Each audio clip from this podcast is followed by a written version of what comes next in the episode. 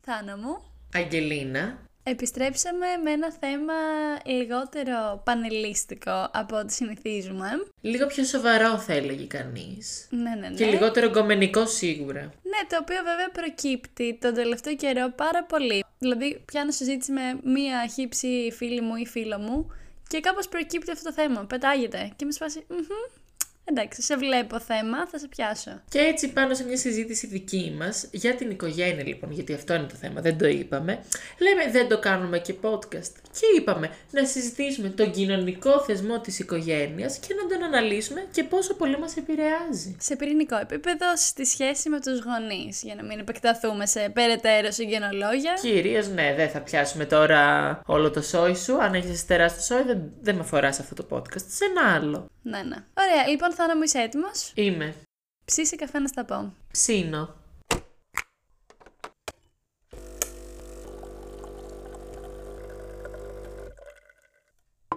Θυμάσαι τότε ναι, στο σχολείο που μας λέγανε όλη την ώρα «Δεν ξέρω τι σας έχουν μάθει στο σπίτι σας, εδώ είναι αλλιώς. όλα ξεκινάνε από το σπίτι». Και γενικότερα σπίτι, σπίτι και πάλι σπίτι. Που ισχύει, αλλά όπως αυτό που ακούγαμε το «Θα το έκανες αυτό αν στο σπίτι σου». Κι αν εσύ απαντούσες ναι, σου απάνταγαν ναι, αλλά εδώ δεν είναι το σπίτι σου. Γενικά, σωστή απάντηση σε αυτή την ερώτηση δεν υπήρχε, ήταν ερώτηση παγίδα, η πρώτη που μάθα. Α, δεν το είχα σκεφτεί ποτέ αυτό. Ναι, ναι. Λοιπόν, εν πάση περιπτώσει, όντως εγώ πιστεύω ότι όλα ξεκινάνε από το σπίτι. Σίγουρα δεν τελειώνουν εκεί. Σίγουρα σε κάποια φάση θα αλλάξεις λίγο κλίμα. Αν όλα πάνε καλά, θα αλλάξεις απόψεις από αυτού που είχες όταν ήσουν πέντε, από αυτό που σου είχαν πει οι γονείς σου. Θα διαφωνήσεις. Αλλά μέχρι μια σεβαστή ηλικία, όντως η συμπεριφορά σου έχει να κάνει σε τεράστιο ποσοστό με το τι έχεις μάθει στο σπίτι Καθώς σου. Καθώς είναι έτσι κι αλλιώς ο πρώτος κοινωνικός κύκλος που αναπτύσσεις ως βρέφος. Είναι οι πρώτοι άνθρωποι που συναναστρέφεσαι, κυρίως οι γονείς σου συνήθως, αλλά γενικότερα η οικογένειά σου, αλλά πιο συγκεκριμένα το σπίτι σου, αυτοί που μένεις μαζί. Είναι οι άνθρωποι που βλέπεις περισσότερες ώρες και ακούς συνέχεια. Και σε αυτές τις ηλικίες απορροφάς πράγματα τσίζι, αλλά όντως σαν σφουγγάρι. Ενώ έχεις την τάση να μιμήσει τα πρότυπα αυτά που είναι οι γονείς σου πάρα πολύ έντονα. Μέχρι μια ηλικία, εντάξει, ψυχολόγοι δεν είμαστε, αλλά μέχρι μια ηλικία ούτως ή άλλως δεν έχεις να φιλτράρεις και απλά μιμήσεις συμπεριφορές. Γιατί δεν έχεις και άλλα ρεθίσματα. Ναι, εντάξει, τώρα θα να κάνω ένα disclaimer, θα μιλήσουμε για γονείς, αλλά όταν λέμε γονείς εννοούμε τα γονεϊκά πρότυπα που έχει ο καθένας στην οικογένειά του. Για κάποιον αυτό μπορεί να, μπορεί να είναι οι παππούδες, μπορεί να είναι οι γονείς, μπορεί κάποιος να έχει έναν πολύ μεγάλο αδερφό που τον φροντίζει. Γενικότερα τα γονεϊκά πρότυπα θα έλεγα, αλλά ας το πούμε γονείς. Ναι, ναι. Γιατί ακόμα και η απώλεια πολλές φορές των γονέων, αν ας πούμε κάποιος μεγαλώνει με τους παππούδες του, ενώ έχει τους γονείς του, αλλά μπορεί να δουλεύουν πολύ, καταλάβατε. Πολλές φορές ακόμα και αυτή η απώλεια πάλι οδηγεί στη σχέση που έχεις με τους κανονικούς σου γονείς όταν μαθαίνεις. Γενικά είναι λίγο περίπλοκο το ζήτημα και εμείς κάναμε πάρα πολλές ώρες συζητήσεις για να καταλήξουμε σε αυτό το podcast, παιδιά. Δεν ήταν έτσι απλό. Όντως. Και δεν έχουμε καταλήξει. Ακριβώς. Αυτό θέλουμε να κάνουμε μια ανοιχτή συζήτηση. Δεν ξέρουμε. Άλλα λέγαμε τότε, άλλα λέμε τώρα. Είναι δύσκολο, είναι δύσκολο. Όντως είναι δύσκολο, μας έχει ταλαιπωρήσει. Και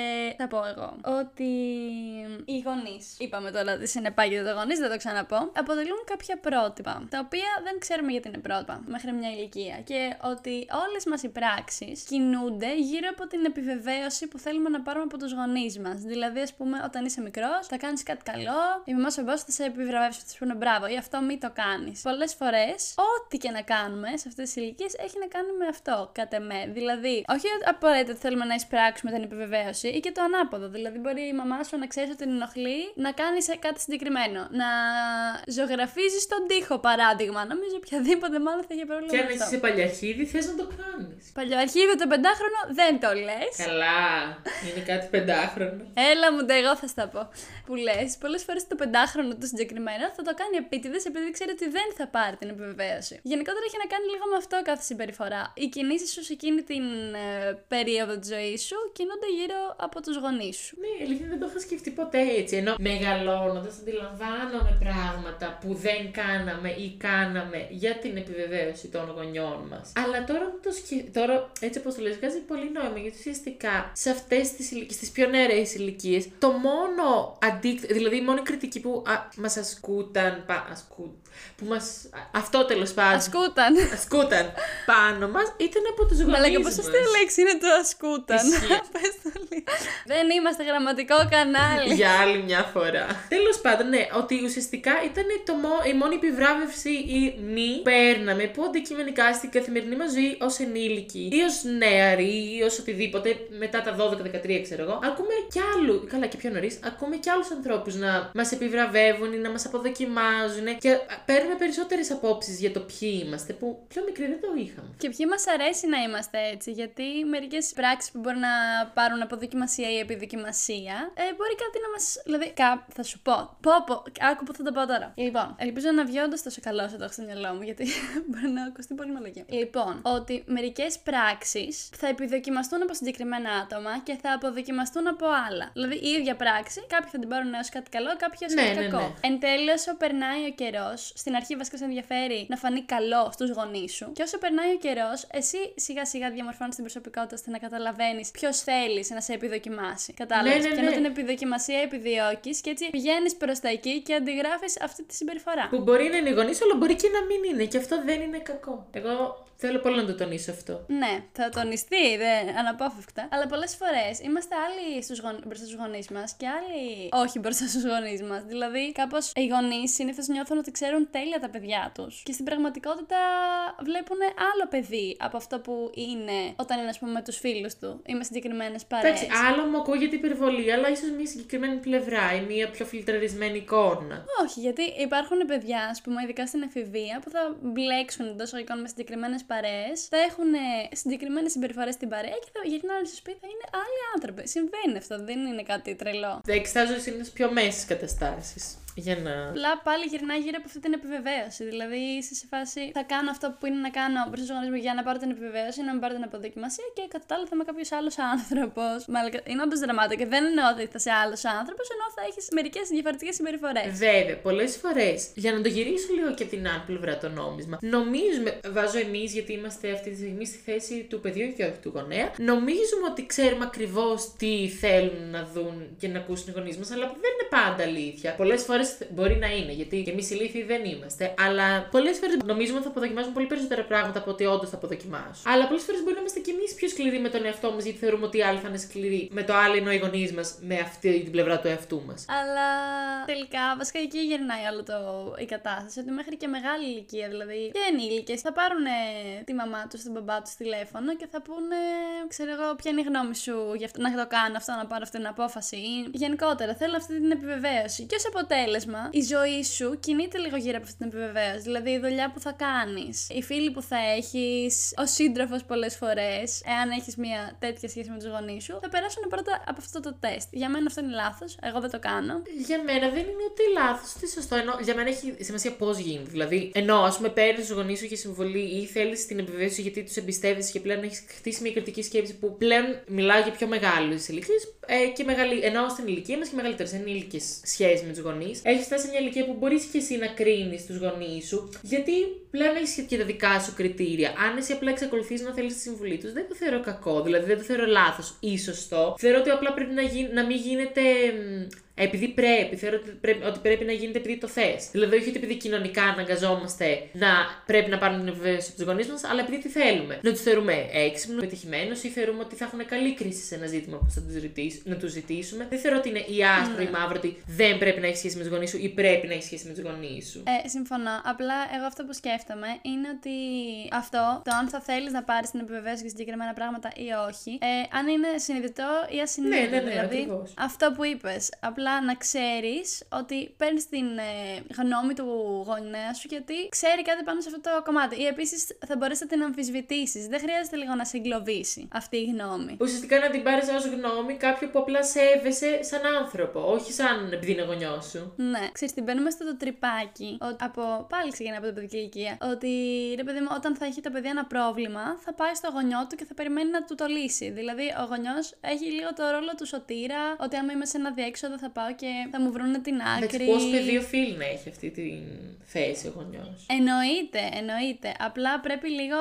ε, σιγά σιγά να απομυθοποιηθούν λίγο Ναι, οι ναι, γονεί ναι, στο συμφωνώ. κεφάλι του παιδιού που εν τέλει δεν θα είναι πια παιδί. Ναι, συμφωνώ. Ε, νιώθουμε γενικότερα ότι ξέρουν πολλά περισσότερα. Αλλά δεν είναι πρωτογνώστε, είναι απλοί άνθρωποι, ρε παιδί μου. Έχουν, έχουν άλλες εμπειρίες. Ακριβώς. Ξεχνάμε πολλές φορές ότι δεν μιλάμε για γονείς και παιδιά πάντα, αλλά για δύο διαφορετικές προσωπικότητες, αυτόνομες, δύο διαφορετικούς ανθρώπους. Δύο ενώ ο γονέας και το παιδί. Ουσιαστικά είναι τρεις, άμα πούμε και τους δύο γονείς, αλλά ενώ ότι μιλάμε για αυτόνομες προσωπικότητες με διαφορετικά ερεθίσματα, με διαφορετικές γνώσεις, που πολλά, σε πολλά πράγματα μπορεί να σε βοηθήσουν οι γονείς σου, εννοείται, αν έχουν τη γνώση, αν εσύ νιώθεις την ασφάλεια να πάρεις τη συμβουλή τους, αλλά σε πολλά μπορεί να μην μπορούν. Ή σε πολλά μπορεί να θες εσύ να σε βοηθήσουν, γιατί θεωρείς ότι αυτοί θα σε βοηθήσουν και σε πολλά να μην θες.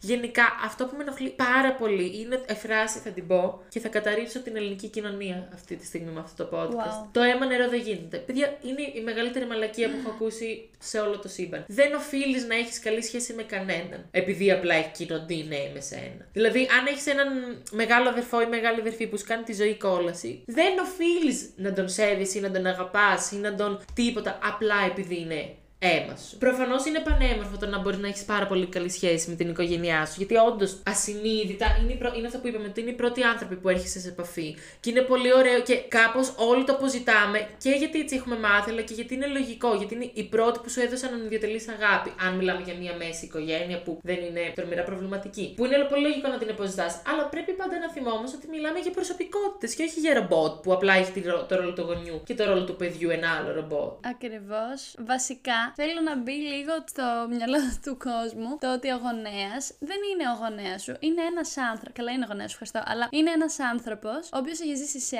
άλλη εποχή, έχει άλλα πρότυπα, άλλες ιδέες του τι είναι ή δεν είναι σωστό. Και όταν ψάχνεις επιβεβαίωση ή εξειδανικεύεις ένα τέτοιο άτομο, στην ουσία ε, κάπως εξειδανικεύεις και τις ιδέες της εποχής του. Πώς να το εξηγήσω; Αν η μαμά σου σου πει ότι ο στόχος της ζωής σου είναι να παντρευτείς και να κάνεις παιδιά, και εσύ πει ναι, βρε μαμά, αυτό θα κάνω, ή σου πει ότι ξέρεις πρέπει να θες να γίνεις ζωγράφο, όχι. Σου λέει ο πατέρα σου πρέπει να πας στο στρατό. Και εσύ πας και το κάνεις αυτό, είναι σαν να λες που εσένα δεν σε χαρακτηρίζει, σαν να λες ότι αυτό πρεσβεύω κι εγώ, έτσι λίγο αφιλτράριστα, επειδή είμαι το πατέρας μου. Πρέπει λίγο να υπάρχει μια κριτική σκέψη για να αντιμετωπίζουμε τους γονείς, όχι ως παντογνώστες, αλλά ως ανθρώπους με γνώμες. Που είναι πολύ καλό να έχουν και εκείνοι και εμείς. Γιατί έτσι προχωράει η ζωούλα. Με το να ανταλλάσσει με τους ανθρώπους γενικά. Είτε αυτοί είναι οι γονείς σου, είτε αυτοί είναι random people. Που προφανώς ο κύκλος ο στενό, άμα αποφασίσεις να έχεις μια επαφή, είναι πιο σημαντικό από έναν άσχετο. Αλλά παρόλα αυτά, επειδή εσύ αποφασίζεις να τον κρατάς κοντά σου στον κύκλο, γενικά γυρνάνε όλα γύρω από το εγώ. Με αυτό που προσπαθώ να πω, νομίζω και εγώ και Γκίλν, ότι πρέπει να κάνεις τα πράγματα επειδή τα νιώθεις και όχι γιατί σε αναγκάζει μία πίεση που μπορεί να βιώνεις από αυτά που έχεις μάθει, από αυτά που έχεις ακούσει. Και επίσης πρέπει να ακουστεί επιτέλους και το ότι μπορείς αυτό που είπες, ότι μπορείς να επιλέξεις να μην έχεις τόσο κοντά την οικογένειά σου. Όχι επειδή δεν την αγαπάς, όχι επειδή δεν την εκτιμάς, αλλά επειδή αποφασίζεις ότι δεν σου ταιριάζει. Σαν, ε, σαν χαρακτήρα δεν σου ταιριάζουν αυτοί οι άνθρωποι και μπορείς λίγο να απεξαιρετοποιηθείς. Ακριβώς και δεν σημαίνει, αυτό ήθελα να πω, ότι δεν σημαίνει έλλειψη αγάπης ή εκτίμησης. Ε, γιατί θεωρώ ότι πολλοί, πολλοί μπορεί να αναγνωρίσουμε πράγματα που μπορεί να έχουν κάνει οι γονείς μας σε μικρή ηλικία και μ, ότι έχουν δώσει πολύ αγάπη, αλλά μεγαλώντας με άλλα ε, αριθίσματα μεγαλώνουν ε, τα παιδιά, με άλλα οι γονείς. Μπορεί αυτό να μην μπορεί να ταιριάξει να υπάρχει μία τριβή όπως σε μία άλλη οικογένεια. Επίσης, είναι καλό να μην ζηλεύουμε ή να μην επιδοκιμά, αποδοκιμάζουμε άλλες σχέσεις που έχουν άλλες οικογένειες. Δηλαδή, αν εμένα μία φίλη μου έχει την τέλεια σχέση με τους γονείς της, είναι κολλητή, αν αυτό του ταιριάζει, της ταιριάζει, είναι ok για εκείνον. Αν σε μένα αυτό δεν ταιριάζει, είναι ok για μένα. Γενικά, είναι άσχημο να βάζουμε τη σχέση των ανθρώπων σε κουτάκια. Μμμ. Ναι, συμφωνώ. Απλά εγώ πολλές φορές βλέπω ότι στην ανάγκη του παιδιού να έχει καλή σχέση με το γονέα, ε, δέχεται συμπεριφορές που δεν θα πρέπει να δέχεται. Τι θέλω να πω; Και θα το πάω σε ένα θέμα που δεν έχει επηρεάσει εμένα προσωπικά, αλλά έχει επηρεάσει πολύ στενό μου κύκλο πολλές φορές. Και αυτό είναι τα θέματα της σεξουαλικότητας. Πολλές φορές το παιδί θα καταπιέσει τη σεξουαλικότητά του, ε, μόνο και μόνο επειδή φοβάται ότι δεν θα πάρει την αποδοχή από το στενό οικογενειακό του περιβάλλον. Θα την καταπιέσει ή δεν θα μπορεί να την εκφράσει και πάλι θα γίνεται αυτό το πράγμα το είμαι άλλος μπροστά στα γονέα και άλλος στην Που πραγματικότητα. εκεί είσαι όντως άλλο άνθρωπος, γιατί μιλάμε ότι κρύβεις ένα κάτι πολύ μεγάλο για σένα. Δεν κρύβεις ότι καπνίζεις και απλά δεν θα καπνίζω μπροστά στους γονείς μου που χαίστηκε η φορά στο άλλο. Ακριβώς. Και το θέμα είναι ότι για μένα, ας πούμε, για το coming out, ας πάρουμε τον Φρίξο. Ο Φρίξος είναι γκέι και θέλει να το πει στους γονείς του, να το ξέρουν κτλ. Για μένα, ε, δεν χρειάζεται καν να το πει στους γονείς του. Δεν χρειάζεται να πάρει αυτή την επιβεβαίωση. Γιατί ο Φρίξος για να το πει, θα το πει γιατί θέλει να. ή θέλει να τους μπει στα μάτια, να πει ορίστε, ξέρω εγώ, είστε παπάρες και μου έχετε καταστρέψει την παιδική ηλικία επειδή βρίζετε τους γκέι και ορίστε να είμαι κι εγώ. Γιατί υπάρχει και αυτό. Υπάρχει και ότι θέλει να τους το πει λίγο να πάρουν την επιβεβαίωση για να νιώσουν λίγο μια ελευθερία. Για μένα, χωρίς να έχω βρεθεί σε αυτή τη θέση, αλλά σαν ε, παρατηρητής, δεν χρειάζεται καν να μπεις στη δικασία να το πεις. Γιατί να πάρεις αυτή την επιβεβαίωση; Δεν συμφωνώ. Θα σου πω γιατί. Ε, επειδή εγώ έχω υπάρξει σε αυτή τη θέση και έχοντας κάνει coming out, αλλά θε, μπορώ να πω ότι είμαι από τους τυχερούς που ήταν μια πολύ. ενώ δεν υπήρχε ποτέ πρόβλημα με αυτό. Ε, δεν είναι μόνο θέμα επιβεβαίωση, είναι ότι ακριβώς είναι αυτό που λες, είναι θέμα ελευθερίας όταν μιλάμε για μια ηλικία του 19, 20, 21 που μπορεί να μένεις με τους γονείς σου ή να τους συναναστρέφεσαι πάρα πολύ, όχι μόνο γιατί το θες απαραίτητα, αλλά γιατί όσο ένα βαθμό είναι αυτή η βιώσιμη ανάγκη. Είναι πολύ πιο, όχι ειλικρινές απέναντί τους, γιατί δεν είναι τους οφείλεις ειλικρίνεια, είναι πιο, πολύ απελευθερωτικό για σένα το να μπορείς να κινείσαι και να φέρεσαι όπως εσύ θες. Χωρίς να σε νοιάζει. Ναι. Εγώ έχω, το έχω ξαναπεί ότι. Α, εγώ θεωρώ ότι αν.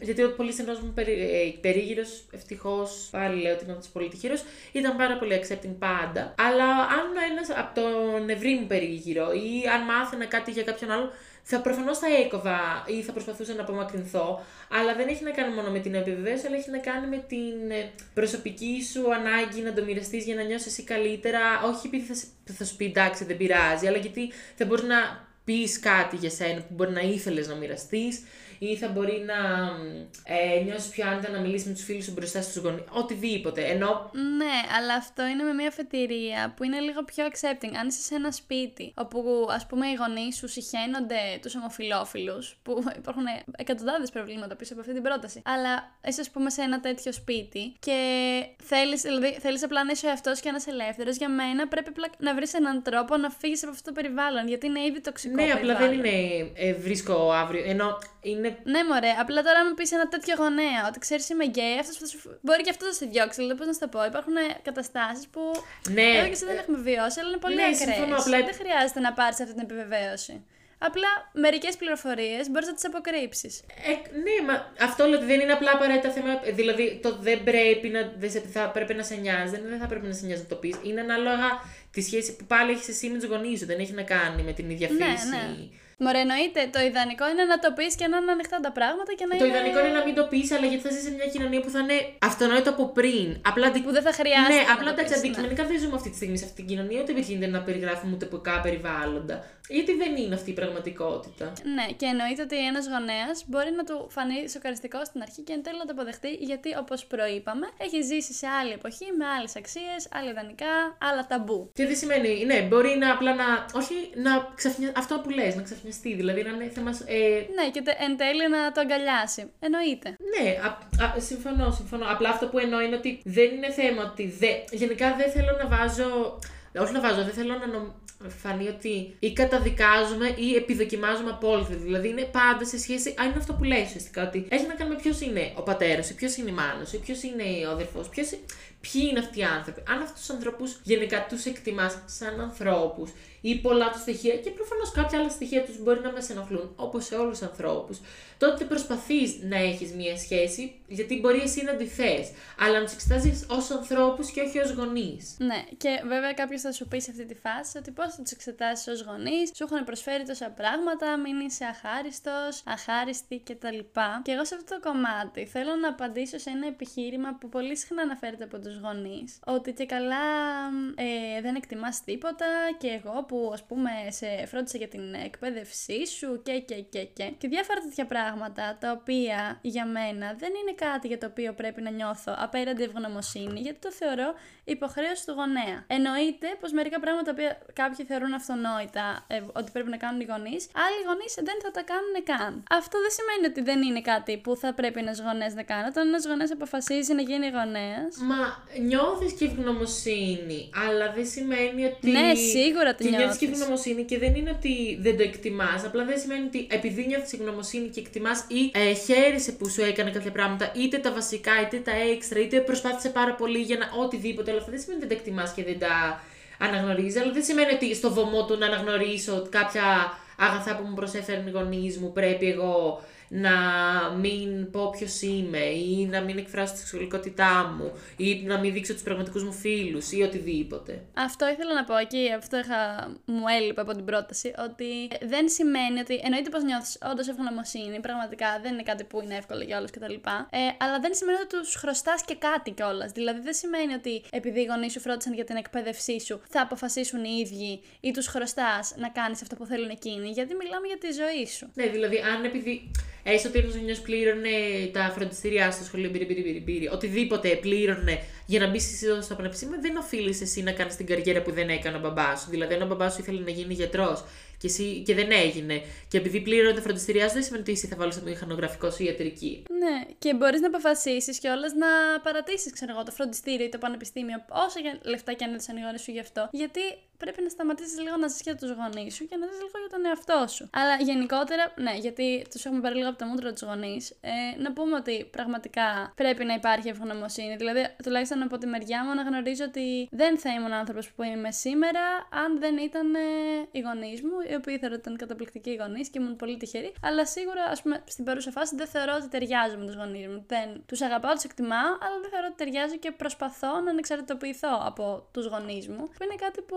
πιστεύω ότι είναι δύσκολο, αλλά πρέπει να το κάνουν όλοι. Ναι, συμφωνώ. Καλά, το να εξαρτητοποιηθούμε τους γονείς μας το βρίσκω ζωτική σημασία γενικά.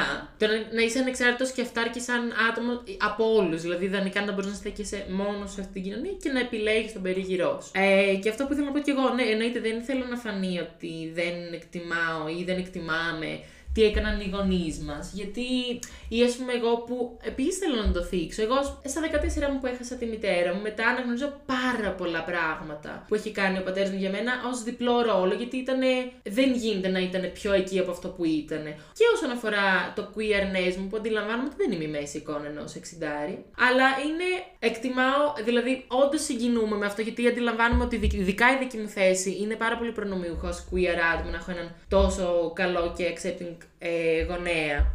Αλλά αυτό δεν σημαίνει ότι οφείλω το να περιορίσω κάποια από τα θέλω μου για τον πατέρα μου, ας πούμε. Παρότι εκτιμάω πραγματικά πάρα μα πάρα πολύ ότι έκανε και κάνει ακόμα ο μπαμπάς μου, δεν σημαίνει ότι το οφείλω να μετριάσω τα δικά μου πιστεύω ή θέλω. Γιατί με αγαπάει γι' αυτός αυτό είναι το point. Ότι οι γονείς μας πρέπει, όχι μόνο οι γονείς μας, γενικά οι άνθρωποι που έχουν, πρέπει να μας αγαπάμε για αυτό που είναι και ανιδιοτελώς και να μου αφήσει το περιθώριο εγώ να λάμψω εντός εισαγωγικών ως οντότητα, ως προσωπικότητα, όχι ως υποχείριό του. Που δεν λέω ότι το κάνει ούτε ο δικός μου γονέας, ούτε η δική σου γονείς. Λέω γενικά σαν μια γενική κατάσταση ότι ναι, θεωρούμε πολλές φορές ότι Α, θα κάνεις αυτό, δεν με αγαπάς, λέει ο γονέας. Αλλά δεν είναι έτσι. Προφανώς σε αγαπώ ή προφανώς εκτιμώ, αλλά δεν σημαίνει ότι θα κάνω κάτι Αλλά που... δεν ζω για σένα. Ναι, δεν ζω με σκοπό να ευχαριστήσεις εσύ. Δεν ζω τη δική σου ζωή. Ναι, ακριβώς.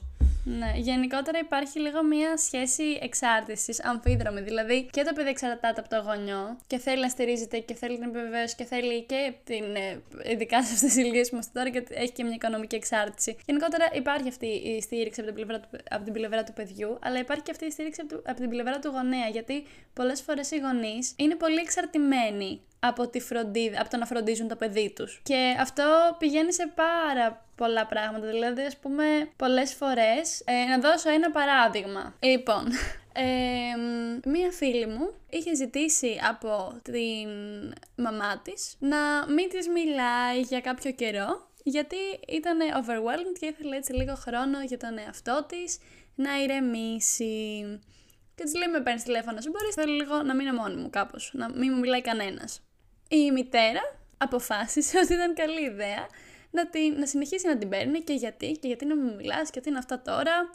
Και έπαιρνε τηλέφωνο και εκεί που είχε πει, ξέρω εγώ, θέλω πέντε μέρες έτσι λίγο την ησυχία μου να μου μιλήσεις, έπαιρνε συνέχεια τηλέφωνα και είσαι καλά και τα ίδια. Και μετά υπήρξε ένας ε, αντίστοιχος τσακωμός του τύπου και όποτε με χρειάζεσαι εσύ, όποτε θέλεις εσύ, εγώ να είμαι στο τηλέφωνο και εγώ όταν σε παίρνω να είσαι καλά, από αγάπη το κάνω κτλ.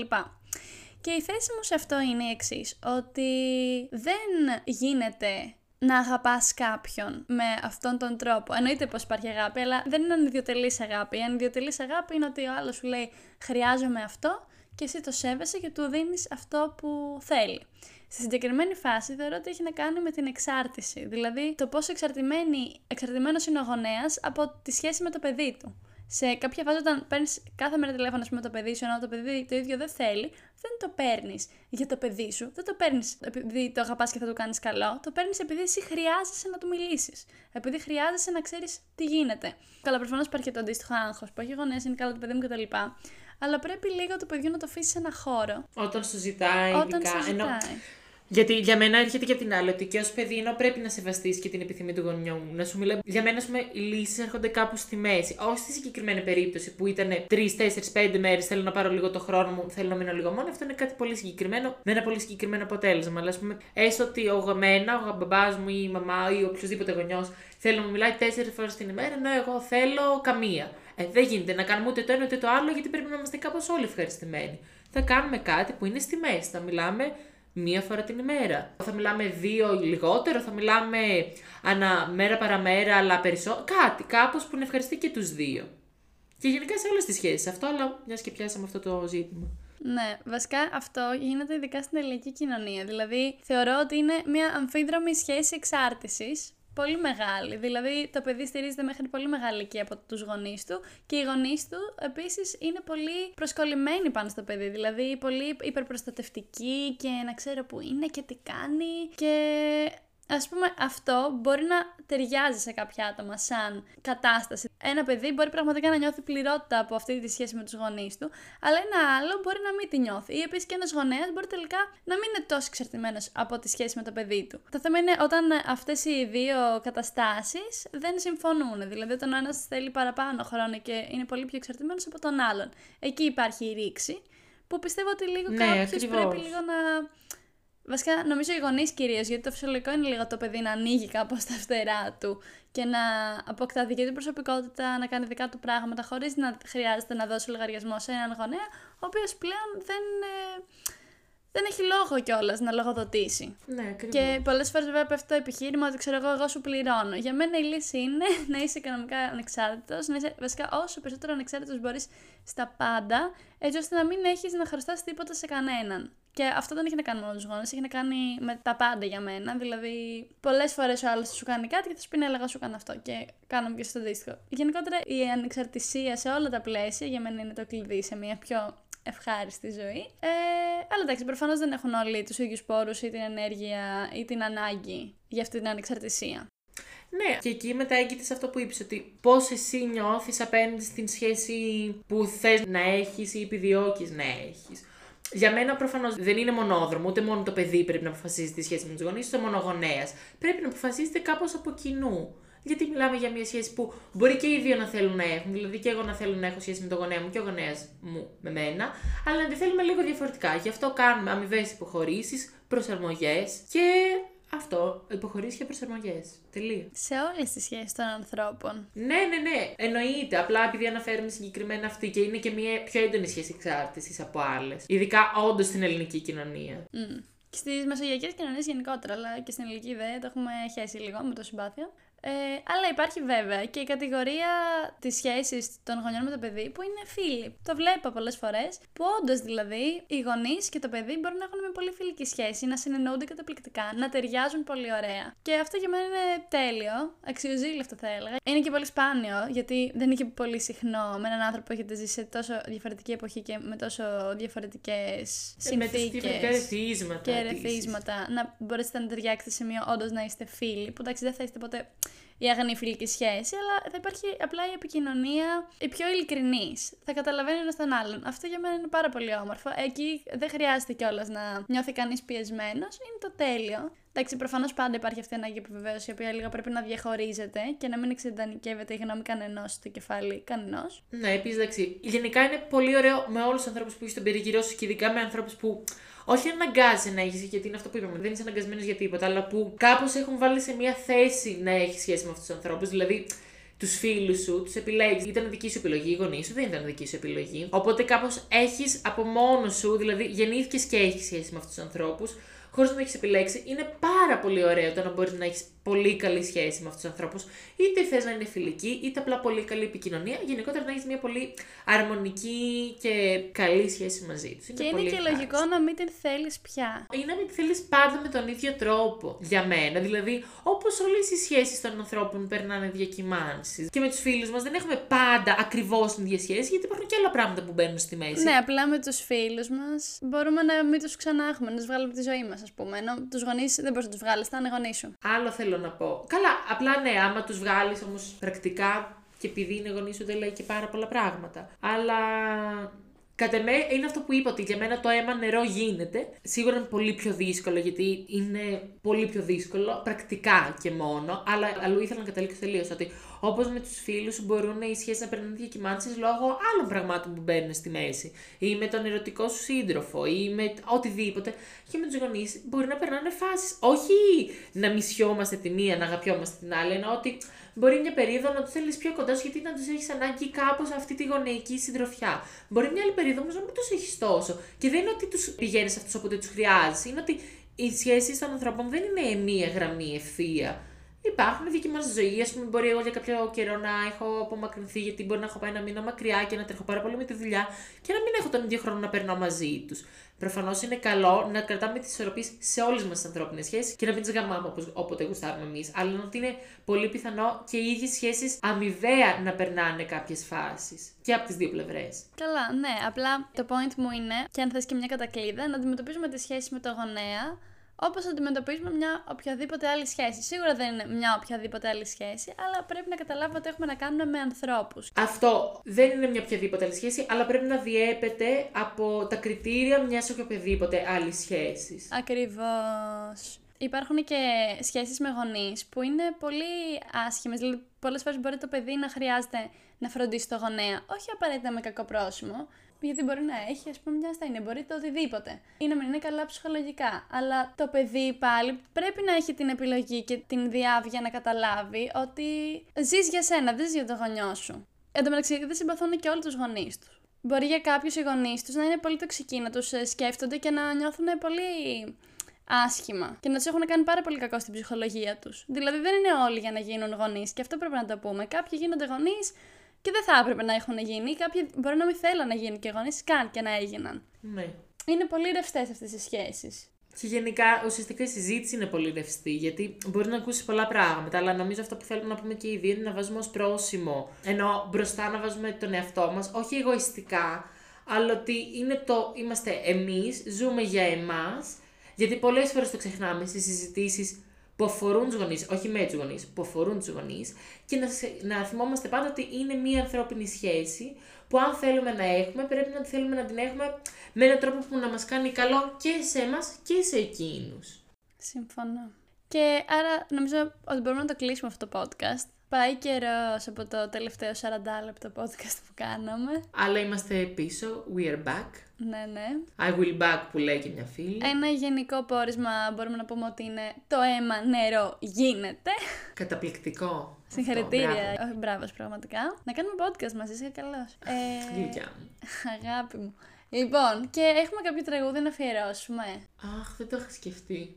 Δεν νομίζω ότι υπάρχουν και τραγούδια με γονεί για να αφιερώσω. Δηλαδή. Σίγουρα. Α! Ε, το μαμά της Λυκερία. Πολύ ωραίο τραγούδι. Πολύ ωραίο. Αυτό που λέει η άντρας Είναι κι άλλο ε... μαμά. Όχι, ναι, είναι... μπράβο. Αλεξίου δεν είναι αυτό. Κάτσε μισό. Είναι δύο τραγούδια με μάνα. Μισό, μισό. Δώσε μου ένα δεύτερο. Απλά το οι άντρες περνούν μαμά είναι λίγο εκτός θέματος. Είναι για τους άντρες, δεν είναι για τη μαμά. Ε, ναι, απλά. Εντάξει, υπάρχει μια επίκληση βέβαια στην, ε, στο μητρικό. Ναι, στη μητέρα. Αχ, το πρώτο που μου βγήκε ήταν το μαμά του σύνπο. Άβολο. Και το γερνάω μαμά της Ανακλείδου. Έχεις δίκιο ότι οι άντρες περνούν. Οι άντρες περνούν μαμά είναι Αλεξίου, έχεις δίκιο. Και αυτό που έλεγα εγώ δεν είναι καν γλυκερία, είναι τσανακλείδου, μαμά γερνάω. Πολύ ωραίο τραγούδι. Λοιπόν, θα το βάλω να το ακούσω μόλις τελειώσει αυτό το podcast. Ε, αυτά νομίζω από εμάς. Θα τα πούμε στο ε, κάτσε να μας πούνε. Α, α, περίμενε, σημαντικό, α, γιατί το ξεχάσαμε. Ναι, ναι, ναι, ναι. ναι. Έχει δίκιο. Ε, να πάτε να μας κάνετε follow στο Instagram που συμβαίνουν ε, πολύ σοβαρά και ενδιαφέροντα πράγματα όπως σε polls, γανομίγια, ε, πολλά πολλά πράγματα. Συζητάμε τη γνώμη σας για επόμενα θέματα. Υπάρχει το handle του Instagram στην περιγραφή από κάτω. At ψήσε καθένα τα πω. Ε. Βεβαίως. Και τι άλλο θέλω να πω τώρα; Α, ναι, και να μας στείλετε και στο Instagram τη γνώμη σας πάνω στο podcast το σημερινό, να πάρουμε ένα feedback, να νιώσουμε λίγο ότι μιλάμε σε κάποιον. Ε, αυτά. Θα τα πούμε στο επόμενο. Γεια σας!